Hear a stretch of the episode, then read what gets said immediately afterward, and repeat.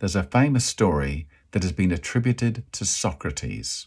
And it goes like this A young man knocked on Socrates' door and said, Hi, I want to learn everything you know and I want to know right now. Oh, okay.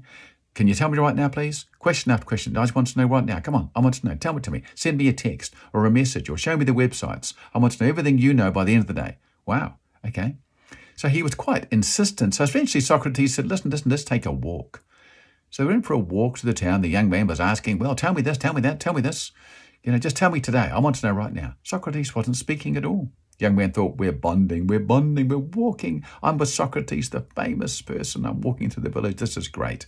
They walked down to the beach. Thought, Oh, well, we're going to the beach for some reason. They walked into the water. Socrates wasn't saying anything. Thought, This is weird. I know it's a baptism. It's an immersion of knowledge. That's what's happening here. Up to the waist, Hmm, so what? It was cold, but so what? I'm with Socrates. Up to the shoulder. Now things weren't so comfortable. Suddenly Socrates put his arms around the man's neck and held him under the water. He hadn't taken a breath. He wasn't expecting that. This wasn't funny anymore. After 30 seconds, the immersion idea, the baptism, was no longer funny. Panic set in. He started to flail under the water. He couldn't breathe. He was deeply fearful now.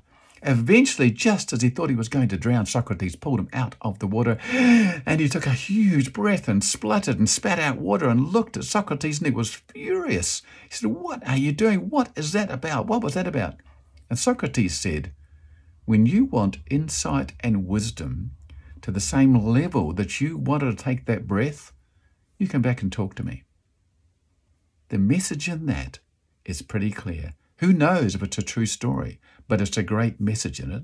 What is it that you want? What is it that you're chasing? How badly do you really want it? How much you prepared to push through challenges, obstacles, changing yourself, growing, reaching out to others, becoming all that you need to become, to get that breath of air, to be open to the information that you need to take on board to become all that you were created to become. You are already perfect, brilliant, beautiful, capable. You were born perfect. You just need to realize what it is that you need to do to get the job done.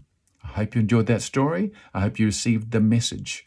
You're listening to an episode of Speed, short, powerful episodes of enthusiasm and determination. Remember, you can do it. You can do it. I appreciate you watching and listening as always. Have a fabulous day. Bye bye.